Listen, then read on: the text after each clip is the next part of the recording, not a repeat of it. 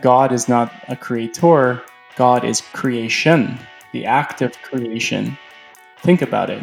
You know, when a mother has a baby, that is God. When uh, you write a book, that is God. When you create a song, when you create a relationship, when you create something for people to experience, the closest you can come to God is by creating all the time.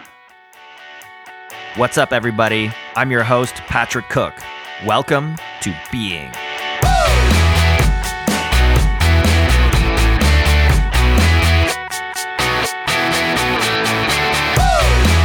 Being is a place where we gather to explore some of life's most difficult questions. What does it mean to lead a meaningful life? What does it mean to live a life of purpose or on purpose? How do we make sense of the world? Really, what we're asking is what the hell is going on? Today's guest is Michael Graziano. Michael recently became the youngest Canadian to visit all 193 sovereign nations as recognized by the United Nations. Inspired by his travels, he founded the Global Degree Academy, a travel study program that allows students to gain valuable life experience through travel while taking advantage of online degrees through top universities. Upon returning from his trip, his entrepreneurial spirit led him to found his new company, Mindful Media PR, a public relations agency that works with mindful individuals and brands focused on leading their industries and communities towards a better future. Michael Graziano, welcome to Being. Thanks for having me, man. Awesome. So, Michael and I first met in Bali, Indonesia, um, about two years ago at the Unconventional Life event, hosted by our friend Jules Schroeder. Uh, and if you don't know who she is or what Unconventional Life is, definitely check out episode one of this podcast where I interview her and she shares some of her fantastic wisdom.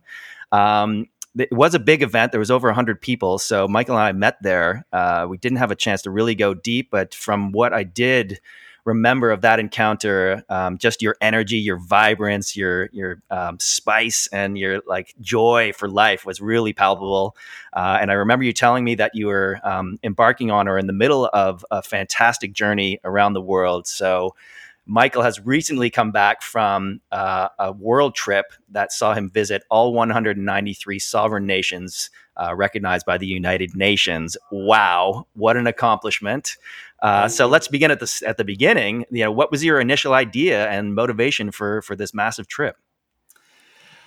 So, um, back in 2014, I made an innocent trip to Thailand. Actually, um, tried to visit a couple friends down there, and ended up traveling solo for about three weeks for the first time.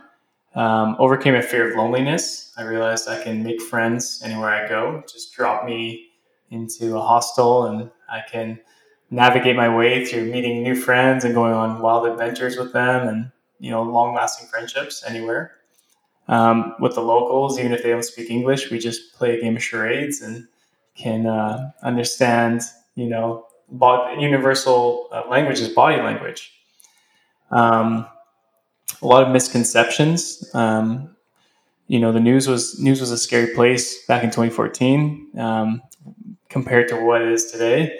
Um, I was scared to go.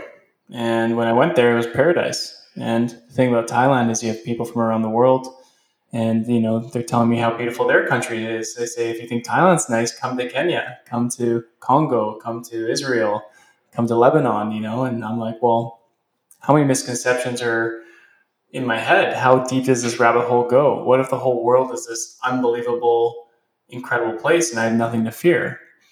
Uh, the last thing was I was spending more money as a ghost in Vancouver with card payments, cell phone payments, all these subscriptions uh, than I was living like a king in, in Thailand. And still to this day, cheaper to travel the entire world than to live in Vancouver. And anyone who lives in a metropolitan North American city can resonate with that. So that all kind of came together. And on the last day of the trip, I made a promise, a medieval pact, a mantra. I was going to visit 193 countries in the world by age 30, or I was going to die trying. Either I do it or I cease to exist. Uh, there is no plan B. There is no there's no other option. I burned the shit behind me, and um, I was off on the adventure. Awesome, dude. Like, what an inspiring journey. Uh, one of my favorite quotes is from Mark Twain like, travel is fatal to prejudice, bigotry, and narrow mindedness. And that just springs to life when you describe your journey. Um, so I can't imagine how much you've learned and experienced. And I just want to sort of touch on a couple of them. Um, you know, what was sort of the most valuable lesson you learned about yourself on this journey? Most valuable lesson I learned about myself. Uh, I think I'm. I think I'm quite playful. I think I bring out the fun side, the silly side in people. Um, you know, in university, high school, growing up, I was you know told to contain that and be more rigid, more formal. I've kind of uh, let go and just not really don't really give an f um, and I think actually people love me for that. So I, I, learned that I'm playful and I'm fun. I love to just jump in and engage with people. Um, the human experience is the most prominent one. We know when you can go and dance among a tribe in uh, Africa, or you can, uh, you know, try singing um, classical music in Italy. It doesn't really matter as long as you're doing as the Romans do and having fun doing it. Then they can embrace you. Um, I also wear my my heart on my sleeve. I actually I'm I'm I'm realizing this in back home. Um, my girlfriends brought it to my attention, and my close friends as well, and even some acquaintances, where they just say, "Mike, like you have no filtration. You say what's on your mind all the time and it's refreshing but most other people don't do that. And most other people um, can't do that and they're not there yet. They have reservations and they hold on to them. You know they'll hold on to their resentments. They won't just let go and they won't speak their mind. And, and so you got to kind of be aware of that and um, be sensitive to that. Um, so anyways those are a couple interesting lessons so, how did you get over the initial fear of you know being out there, being alone, um, you know, just out in the wild world? So the the I mean the real fear was in that first trip, but once that was done with, I felt like I had something to prove. I saw nothing but love, beauty, respect. I think it's a reflection of me. Um, you know, the person next to me sees uh, gets in fights everywhere they go, and they wonder why. You know, I they think the world's uh, you know punishing them, and I, I say, no, you got to look in the mirror, man. Like, what are you portraying onto the world? Why is the world treating you that way? Um, so I think when people don't like the way the world looks, they should take a good hard look in the mirror. Um, I saw nothing but love and respect, and I, I think that's what I gave. And um, and you have to be careful with fear because when people sense that you're afraid, they get confused. They're like, well, why is he afraid? Does he have something to hide? Is he have something he's uh, holding back or something he's containing? Is he afraid of me? Why is he afraid of me? Because I'm dark skinned? Because I'm not like him? Uh, you know, these are all these questions that uh, you open up with your fear. And I, I like uh, saying, you know, with every encounter you have with every human being, you have a choice. Either you're their friend or you're something else. And so I, I always like to be friends with people and you know, I, I always I'm always the first to put out my hand for a handshake, big smile on my face, nothing but admiration and respect in my eyes and and you know, I've been friends with good people. I've been friends with, you know, some some pretty sketchy people, but as long as you're their friend, then you know, they're not going to harm you. Wow, man, it's, so inspiring. I just want to come back to one of the things you said. You know, you're such a free and playful and fun um, by nature. And, you know, a lot of what happens to us, especially in the West, you know, we go to school, we go to these institutions where they sort of beat it out of us. You know, that it's like, it's sit down and shut up and raise your hand to go to the bathroom and all that sort of protocol. And so we lose that sort of, you know, natural impulse, that natural creative impulse. And it ends up uh, being repressed and becoming a shadow, you know? And so discovering that, rediscovering that in yourself, A, by looking in the mirror, but one of the greatest ways to do that I've found is by traveling because there's such a, a sense of humility and vulnerability and openness that you have to embrace. Like I remember I did a big trip when I was uh, about 25. I went to Africa for nine months. And a week after I got there, I remember I was in Zimbabwe in Harare and I was in a market, like an open market, and probably about 5,000 people there. And I was the only white guy. And that that was an incredibly humbling experience for me. Just like wow man the world is more than the little bubble i grew up in. And it like you said it, it was uh, an opportunity to look in the mirror right? And to really discover something about yourself. Um, but also about humanity like you say there's so many um, misconceptions about what other people are like that we get you know filtered through the media or through our institutions or parents about we need to fear these other people right and so having the courage to go. I think I think fear fear fear is taught to us the same we learn the way same way we learn to read and write. Um, we learn to resent our neighboring countries. You know why is that? Um, I think it's from history. Um, I think it's from um, fearing what you don't know. It's a natural tendency for animals and humans as well, and that, that's more of our primal side.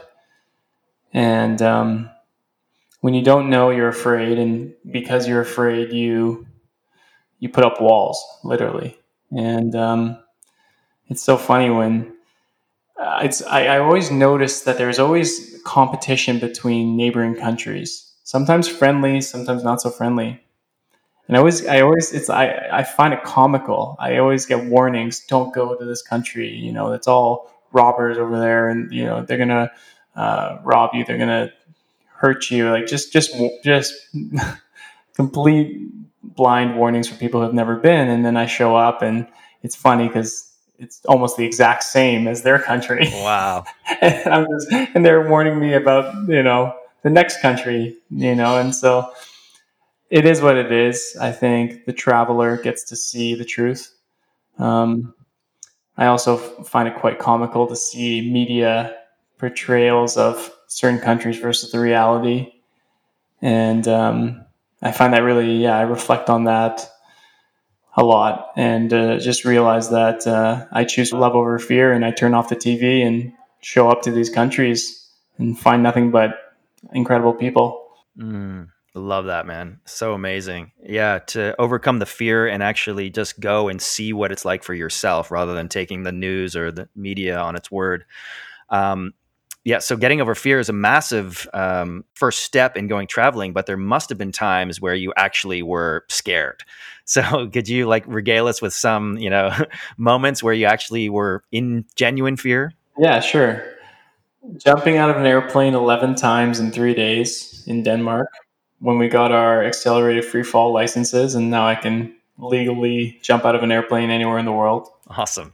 Um, going 250 kilometers an hour down a racetrack in a Formula Three race car um, without any training, and uh, um, being strapped to a lawn chair and pushed off of a a basically a huge valley in uh, New Zealand while all your friends sit there and watch and laugh.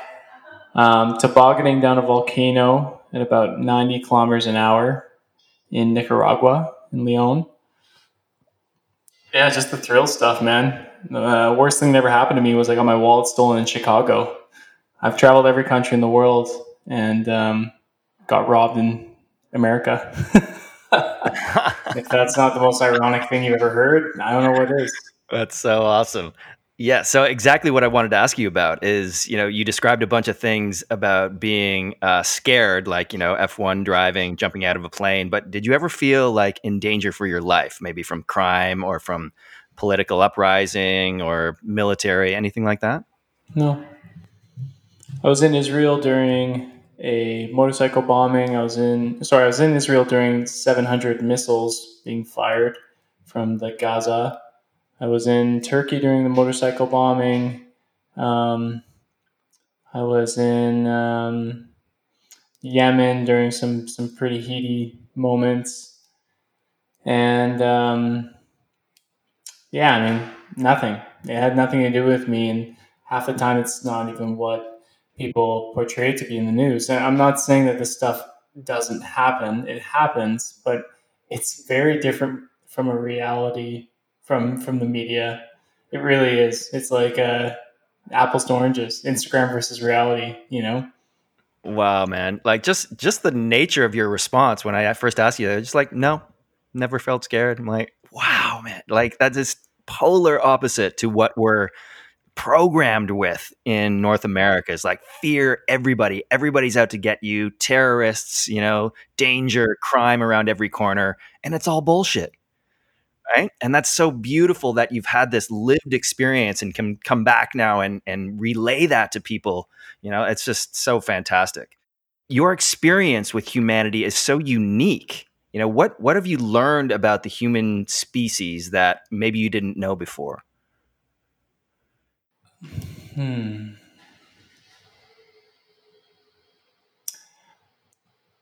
Everyone around the world loves to dance, to sing, to get dressed up, and to spend time with friends and family. I mean, these these these things are so simple or so universal. And at first, I was appreciating how different each country was that I traveled to. But by the end, I was just appreciating how similar every country is. And, uh, you know, we're all playing music, we're just playing different chords. We're all eating foods, it's just prepared a little bit differently. We're all dancing just in a different way, you know. Um, it's uh, it's all much much more similar than you think uh, in everywhere you know in every country it doesn't matter if they're culture is 100 years old or 6,000 years old. You know, it's it's all the same. It's all the same. Um, history history never repeats itself, but it tends to rhyme. Mm. So I just appreciate the rhythm. Yes. Wow, man. What an, a what a beautiful message that is that we're more the same than we are different. You know, across the entire world we value the same things. We want the same things, we need the same things love, attention, dancing, music, food. You know, that is such a beautiful message and one that's so necessary, I think, to be heard, especially now. There's so much polarization in the world, you know. Um, you know narrative warfare cultural warfare where there's this group against that group and left against right and all these factions it's like we're so splintered you know, across, and it's mostly in the online space, right? Since the advent of the internet, it's like everybody communicates primarily online, and there's so much splintering and um, fractured uh, relations. It's it's insane. So just the the idea that you traveling to every country in the world and coming back and saying we are more the same than we are different that is such a powerful message man incredible um, i want to ask you about relationships i read recently i think it was in the forbes article that came about out about you um, that one of the things you struggled with most is relationships, you know, be it romantic relationships or any sort of intimate relationships. Like, how long were you on the road, first of all? Six years. Wow, that's an incredible amount of time, you know? And mm-hmm. so, not to have any real home base or anywhere you could go back to get those nurturing elements of, you know, a home cooked meal or, you know, love of your mother or a girlfriend or whatever it mm-hmm. might be, you know, that how did you manage being on the road without those things? Yeah, and the weird thing is, I was never lacking friendships and relationships. I, I just think that they were there's too much of it, and I'll I'll give you an example. Like, I'll show up to a hostel, we'll make some friends, we'll go out, you know, with these new this new group of people. We'll go to a dinner. What started off as a you know harmless dinner turns into you know, we go out for drinks, we go to a party, we meet some locals, they take us to another place. Next thing you know, we're, you know, we're on a boat and then we're, you know, jetting to this private island and there's this party on a private island. Next thing you know, we're doing fire dancing and they're teaching us how to do that. And, and then you come home, you know, later that night and you look at these people and you feel like you've been friends for years mm. and you just met that day. And it's just an amazing, you, you know, that feeling. We've totally. all gone through it and I was doing that like almost all the time. I was having these incredible, amazing adventures with all these people. However, the next day, I'd never see them again mm. because I, I, I just jumped to the next adventure with the next person. And I was, I'm so in the moment. And I think being present is a strength, but it can be a weakness when you, when it's time to stay in touch with people because there's so many people who are amazing and I wish I could stay in touch with, but it gets to a point where you don't even know who you know. That's how many people you're meeting and how much interactions you're having. And it's again, it's it's a yin yang. There's positive and negatives. And the same thing with women. I felt like I was just constantly, you know, putting myself out there. And I, I, I said that I was looking for love, but I really wasn't. It was just a sensation of a new person in a new country. And um, and it was it wasn't real love. It was it was fake love, and after a while, it just leads to emptiness. And so, in the last year of the trip, I was really going through a lot of struggles of who am I and what's important to me. And um, you know, you have this portrayal of who I who people think I am on Instagram and Facebook, uh, and then I felt like I was wearing a mask for for for a while, and so I had to just kind of come honest, become honest about that, and start speaking about it. That really helps. Um, you know, the first step to anything is to uh, to any addiction or any suffering is to just acknowledge that you're going through something. Um, I did it very publicly on my Facebook, um, and people. I remember reading that; it was super powerful. Yeah, and I was just, you know, I had so many women reach out to me, thanking me for being so brave I had a lot of men reaching out to me telling they're going through similar issues and they've never spoken to anyone about it. And so um, that was that was really powerful for me. For me, I, I, I call that taking my mask off. And once you take it off and you learn that people love and support you for who you are, you, you keep it off. Wow, man, that is so powerful and such uh, amazing advice, especially now. I think you know with this whole situation that's going on in the world, we're we're being forced to sort of look at ourselves and reevaluate what is important to us and who we really are. And you know if the trajectory of our life is really what going in the direction we want it to um, you had the privilege of doing it uh, over six years which is a massive amount of time. But you mentioned you know you discovered a new you you know so from the the you that what left on the first day to the you that came home what was that journey? Like what what was the massive change do you think much more jaded, much more weathered. No, I'm joking. Um, yeah, I mean, it wasn't all rainbows and butterflies. I, I was dealt with my share of uh, issues along the way, and you know, setbacks, obstacles. Um, it's it, you know, I think in any down any journey in life, people are going to come up with lessons. You know, compare yourself to when you were 23 years old or you know 10 years ago or whatever and, and you're gonna be like wow a lot has learned even even if you didn't travel all that much. So like life itself is a is a show and um, there's different chapters to this thing. Uh, i don't compare my life to anyone else you know um, whether i've been to every country in the world or been to space and back. Um, you know it's all it's all part of a journey. And um, again i would just say i'm more authentic. I'm more myself um, before I kind of held back from being myself. I was afraid to be myself, and and um, I think deep down we all know who we truly are.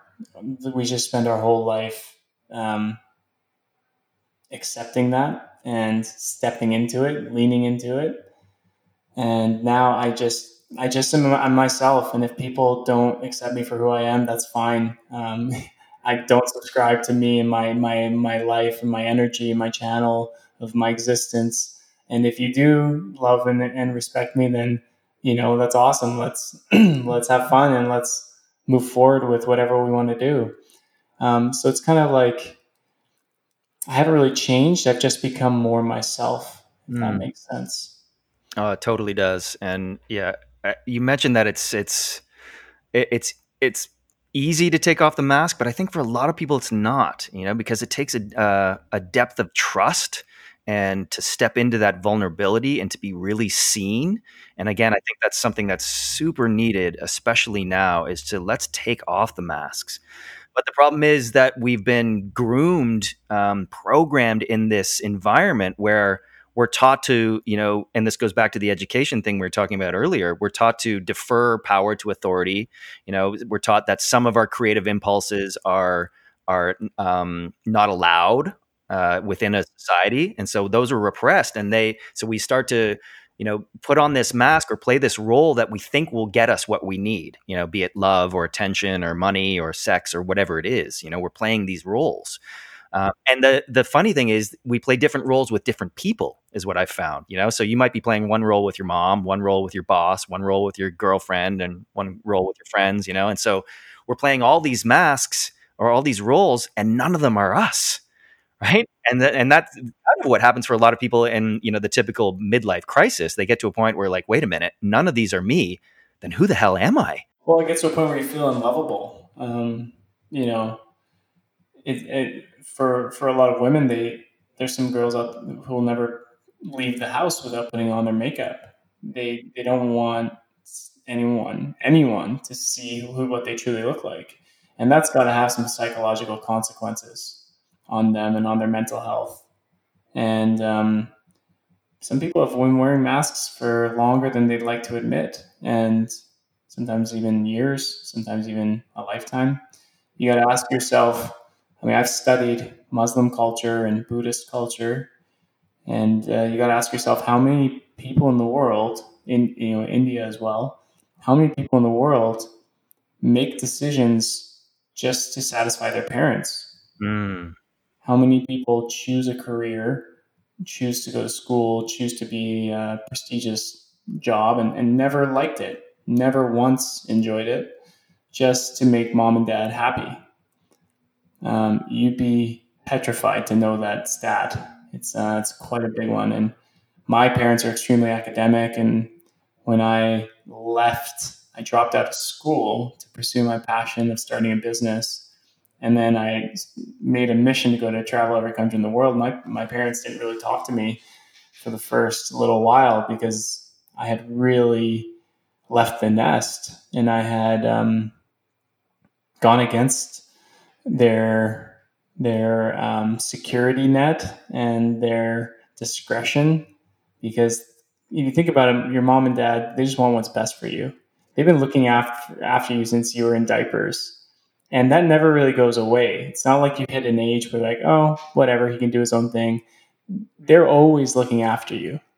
And as a result, they are very precautious and very low risk they always have been. That's what brought you. That's why why you're still alive today is because they were so low risk. So when you make a big decision like that, they're just scared for your safety, I guess.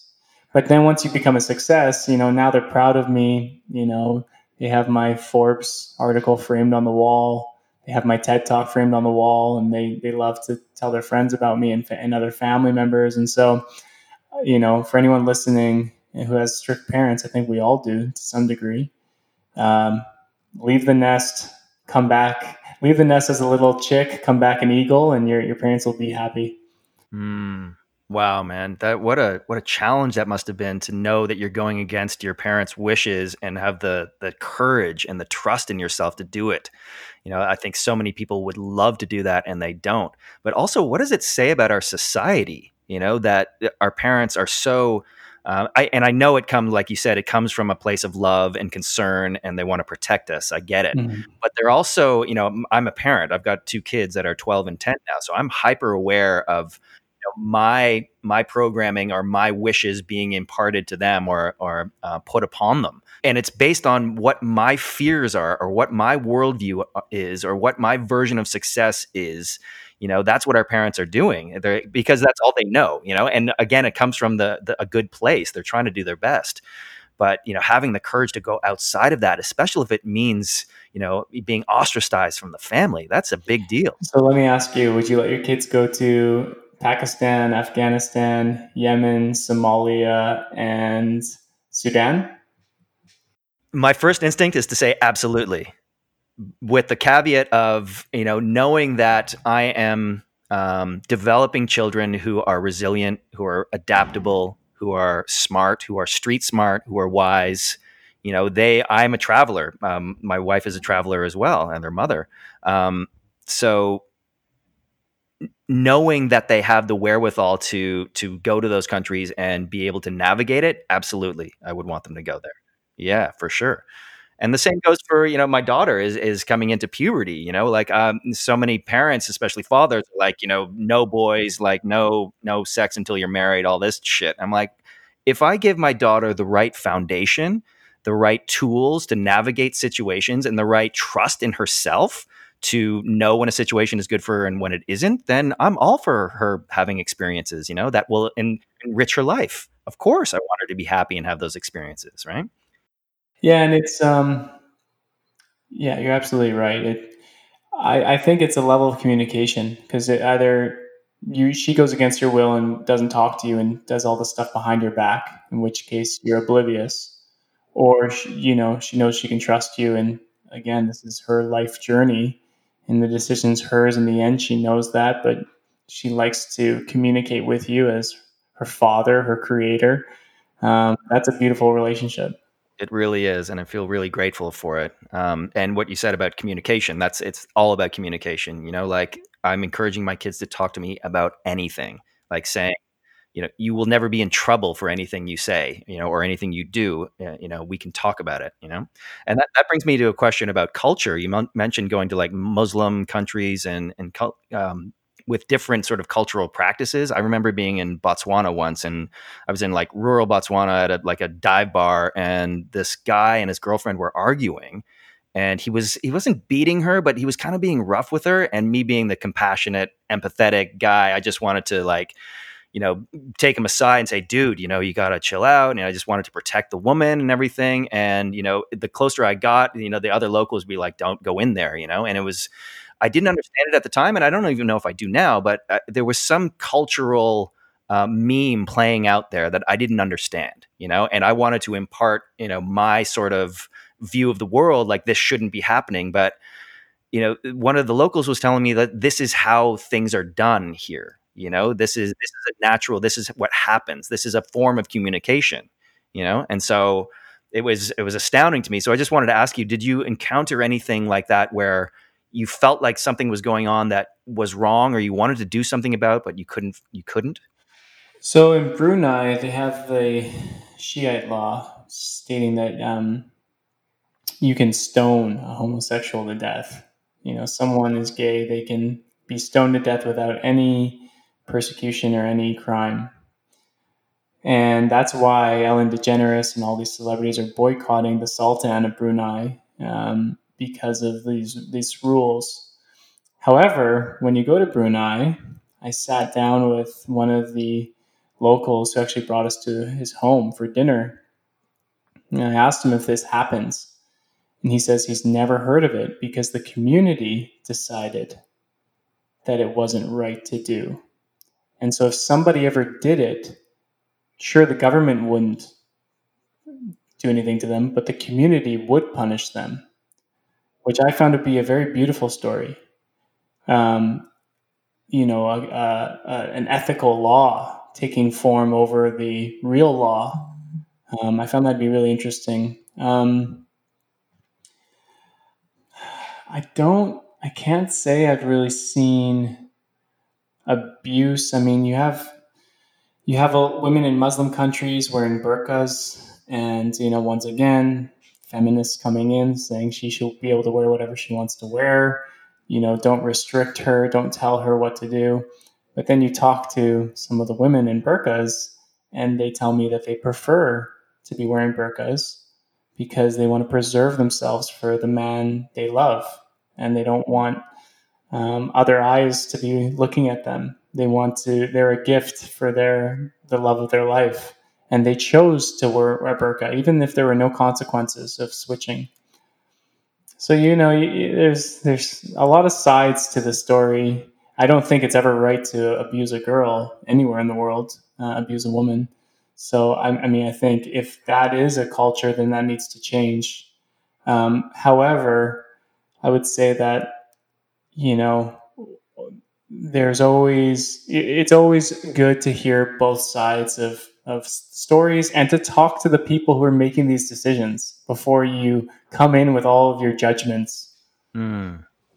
100% and i think that's true of everything we need to you know uh, be aware of the lens with which we are seeing the world and recognize that there are certain biases or biases that we're we're projecting our frame of the world is not necessarily how other people see it you know and this goes uh, uh, for everything that's going on right now you know uh, come back to the the cultural warfare that's going on online you know we're all polarized like um, entrenched in our own positions, like fighting everybody saying you're wrong, you're wrong, but we can't actually make sense of the world because the lens through which we're seeing it is is so um, myopic. Like it's just we're seeing whatever we've been taught.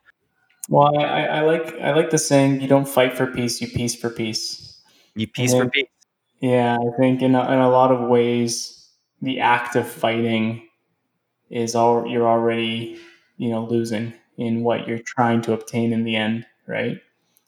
Um, I think, you know, there's a lot. There's a peaceful way to go about all change. You just it's just whether or not you choose to subscribe to it. Yeah. You know, do you subscribe to the news? I'm not talking about you know subscribe digitally. I'm like energetically. Do you subscribe to the news? Do you subscribe to all these debates? And do you feel the need to jump in and try and be heard in this you know, this bottomless pit of people shouting, this ex- exhibitionism where people are too busy shouting to hear anybody. Um, if you subscribe to that, yeah, you're, you're probably going to get emotional and heated from it. But I just choose love. I, I, I don't see that stuff. The moment it appears, I walk away. And I don't, I, I think that, I think giving people or anything your attention is is your vote, right? Totally. And um, I don't know. That's how I go about my life, and it allows me to see a lot of beauty, even in even today in today's climate. I, I still see a lot of beauty and a lot of uh, important change and a lot of really interesting things happening in the world and a lot of huge opportunity that's just around the corner. Beautiful. What a great frame to see the world. I totally agree. Hey, are you feeling lost? frustrated, angry about the state of the world, but unsure what to do about it? I get it. The world is a pretty messed up place right now. Yet, in these interesting times of shattered realities, many people are using alcohol to escape and numb their feelings of anxiety, dread, and uncertainty. I know, I did it for years. This is why I've made it my mission to support brave souls in mastering their inner world and finding a deeper sense of purpose. To that end, I created Reset 2020 Reset is a personal transformation mastermind group with the intention of resetting your relationship with alcohol and becoming the best version of yourself in an empowering, supportive online community. To check out more about Reset 2020 and to watch my masterclass video, head on over to go.patrickcookelife.com. Remember, Cooke is spelled with an E, C O O K E. So it's go.patrickcookelife.com. All right, now back to the show.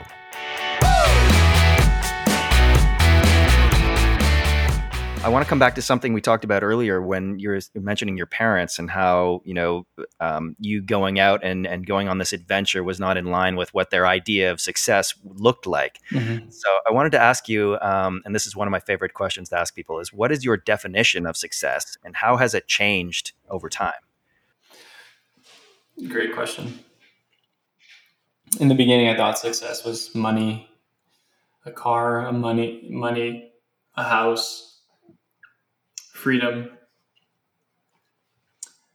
um, financial freedom, I should say. I think success today, success today is being in the moment. I did Vipassana, 10 days of silence. It's a, a Buddhist tradition. It's actually Hindu for um, seeing things as, as it is, as they are. And um, Vipassana teaches you that all suffering comes from either chasing or averting things. So either craving or aversion, aversion. So either you're either you're running towards something or you're running away from something. and they teach you that it's actually this act of running is what causes suffering. So therefore, happiness is just surrendering to the here and now and and surrendering to everything that is given to you and being grateful for it. And uh, having that state of mind that uh, and you know buddha meaning enlightenment having being the enlightened one um, and just being present and um, surrendering to that uh, not needing anything and not needing anyone um, not holding on to any beliefs or thoughts. Thoughts come and go like clouds. Um, just feeling uh, this body that you've been given and feeling this air that you've been given and this world that you've been given and everything else is icing on the cake. That's success i think. I think you just perfectly described what this podcast is being like being in the moment, being in your body, you know, releasing attachment, uh, being present with yourself, being present with everybody around you. Yeah, it's just fantastically beautiful. Well said. Um, on that on that note, is there was there an experience during your travels that you would classify as like sort of a profound or uh, spiritual experience? So I was in Mongolia and I hadn't seen a white person for three weeks. So we found a Westerner in the middle of the desert in Mongolia. I went and said hi to him. You know, he asked what we were doing there. We said we're going to every country. And he, uh, we asked what he was doing there, and he said, I'm on a peace mission. I'm spreading the word of God in Mongolia. I'm like, okay, well, you know, that's beautiful. And he said, you know, sometimes people in the middle of the desert can find God, and that will make all the difference. That was the end of our discussion. Six months later, a guy named Luke messages me on Facebook and says that you're not going to believe this, but you met my father in Mongolia. He, he said he met travelers going to every country. He showed a photo and, and it was you. But I'm your cousin. What? So you met your uncle in the middle of the desert in Mongolia. Wow.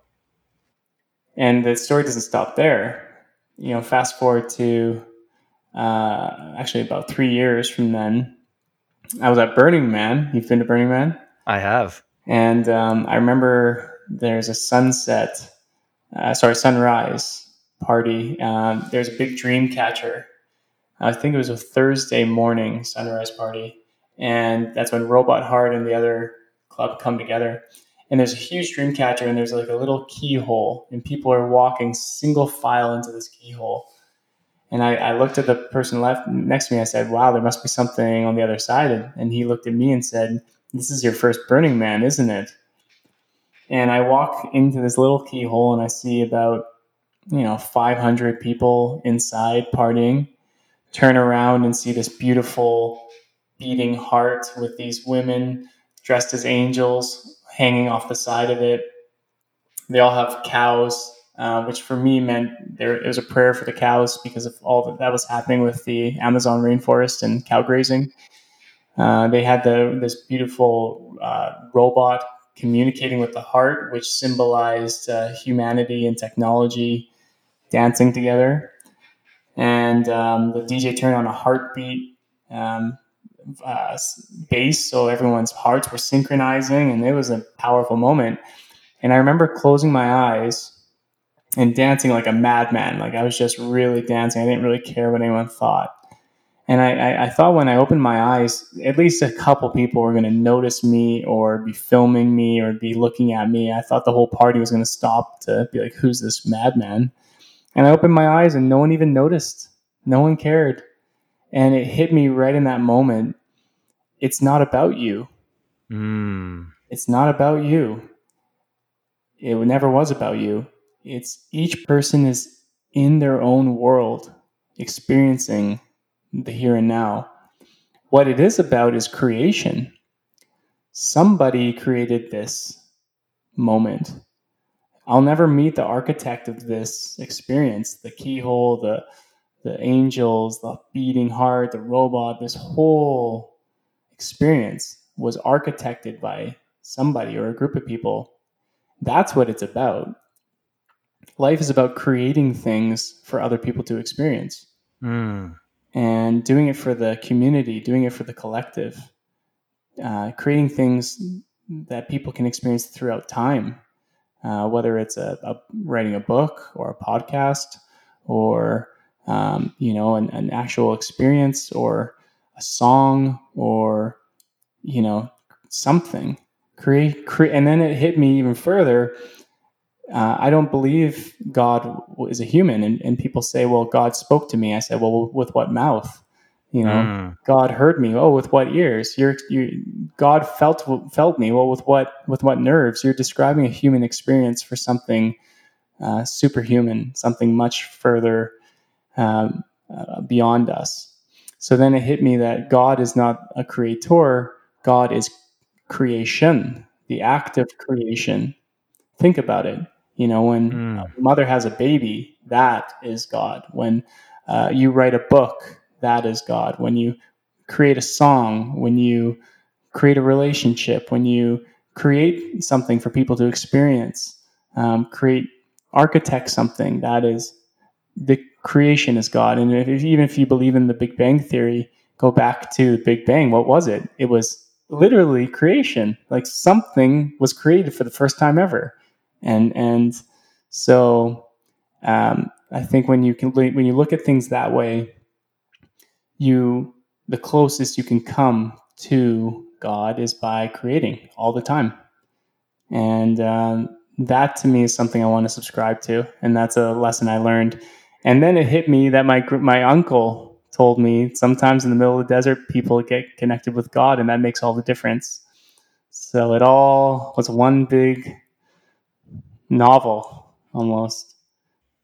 Oh wow, that is just so amazing, man! What a story, and I love your description. Um, it, for me, you're describing like the fundamental nature of the universe, which is which is creation, right? It's it's and where I think where humanity has gotten stuck is that we we're in this sort of ego frame, you know, where we think we are the center and we are, and then, you know, and you said it's not about us. It's not about us, but it is on on some level, you know. So we don't want to give up our sovereignty and our agency to, towards a whole, but we want to be part of the whole, you know. And the way I look at it is, you know, the fundamental um, impulse of evolution is to be better right? To grow, to evolve, right? Yeah. And within a capitalist society, that has looked like competition, like I need to be better than you. Where really it's all you need to be better is then is yourself. Like I want to be better than I was yesterday and better than I was 10 years ago. And when I do that, when I focus on being better, the, the best version of myself, I'm fundamentally making the universe a more beautiful place for everyone. Mm-hmm. right and so that's that's the creation if i'm creating if i'm being myself without the mask without the bullshit, just being myself and and following my unique purpose, my unique gifts, I am fundamentally making the b- universe a more beautiful place through creation. And that's all that's only my only job. You know, and so if we can sort of reframe our existence to towards that, it's like, okay, what is my purpose? Why am I here? And it might be just to create a podcast or write a book or be a good parent or, and, you know, it doesn't have to be complicated. I know something crazy. Elon Musk's mom was uh, interviewed and she said that for whatever reason, the most important thing for her was to have her kids. And it's so often we now compare people like Elon Musk as success when really, if you just listen to his creator, his mother, his own mother, you start to understand that nothing makes sense looking forward, everything makes sense looking backward in hindsight. So you have to just trust your gut, trust your heart, because you know everything's much more precise than you may think, and um, you know never look down on anyone who does anything that they believe in, even if it's having the uh, even a child. If that's important for a mother, that son may be very important to the world, or you know maybe his son more important to the world. You never know. So um, you just gotta trust it, have faith, follow the invisible into the unknown. My favorite quote. Ooh, I love that. Follow the invisible into the unknown. Yeah, absolutely. Uh, well, this has been awesome, dude. I just have one or two more questions for you. I want to be cognizant of your time. Um, you've been back from this this long trip. There has to be some sense of letdown. Like, how, what's been the hardest part about being home and being stationary?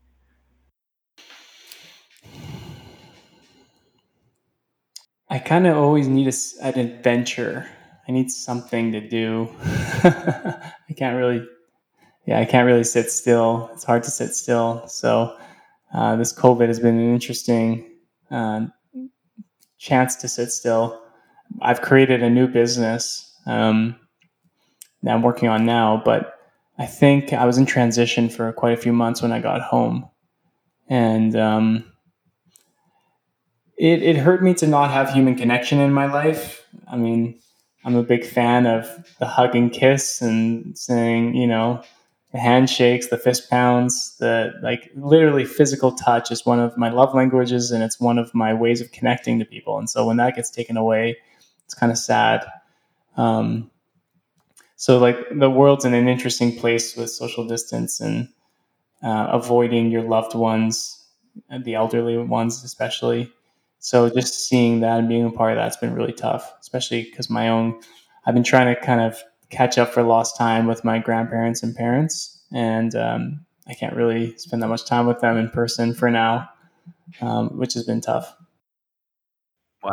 Yeah. No, I think a lot of people are feeling that similar vibe. You know, human contact is so so important, and the lack of it right now is really challenging for many many people. And I think it's taking a uh, mental health toll, which is um, is going to be an issue. So that's why I want to have conversations like this. Is like let's have let's have these difficult conversations because lots of people are feeling the same way, you know. And so let's talk about it. Let's you know voice you know how challenging it is because it's uh, it's a big deal. Um, so you mentioned what you're doing since you got back. So tell us about. It's Mindful Media is the name of your company, right? Yeah. So I got a lot of press along the way. Been on Forbes, Huffington Post, uh, The Star, a lot of TV uh, TV shows and news shows, and Yahoo and all that. And I was leveraging it to get sponsorships and brand deals to create awareness. So I, I understand the benefits of press. I'm kind of like a walking, talking case study that press can get you anything you want, even if it's a trip around the world. Um, so I'm helping people navigate that now. So I'm help. It's called Mindful Media because we're working with mindful brands and mindful individuals who are doing important work for the world and getting them the press they deserve. Because the, there is a lot of fear mongering in the media right now, but I have connections at you know some of the top media in the world, and we can help tell interesting, inspiring, thought provoking stories. And um, my chapters come to an end in terms of telling my story, and I'm getting a lot of fulfillment out of helping other people tell theirs. So that's that's what I'm working on now. Oh man, that's so awesome! And yeah, mindful media. I'm a client, so I highly recommend it. Um, okay, last question if you were to take all of your experiences and all the knowledge and wisdom you gained from them and just distill them down into one message, you know, what would it be? Love that question. Life knowledge into one sentence, maybe even one word, maybe even one letter. um, I give I give this I give the same advice. I want to give you something new. I want to come up with something new here. Um, follow the invisible into the unknown. We we touched on it a second ago, but I'm gonna bring it back. Um, you have to have faith. Faith is a scary thing because it doesn't make sense at the time. the stars do not align. There's no writing on the wall you know you have this this message inside telling you to do something and it doesn't make sense and it's counterintuitive and why would you do it? But you have to do it. It's called faith. And it's the most powerful thing once you have it because faith is guiding you somewhere. And um, the more you surrender to it the more life will take you on a beautiful journey and you'll end up exactly where you want it to end up uh, sometimes 10 times over. You know, be careful what you wish for because uh, life and the universe has a way of manifesting it and uh, it coming to you. Sometimes uh, FedExing it to you next day delivery. Oh man, that is so beautiful and profound, dude. Thank you so much for your time today and sharing your uh, experience, your knowledge, your wisdom, your energy. is just such a pleasure to drop in with you again, and I hope to, uh, you know, hang out with you, give you a hug and a kiss real soon. Um, tell everybody that's listening where they can find you if they want to get in touch with you for PR through Mindful Media. Awesome, man. Well, first off, thanks for having me. This has been fun and insightful, and got you know got me thinking. So thank you.